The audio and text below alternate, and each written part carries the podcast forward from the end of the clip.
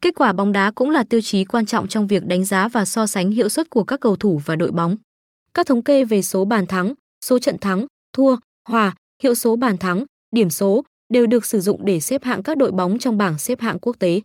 Kết quả bóng đá hôm nay chính xác mới nhất truy cập kết quả Info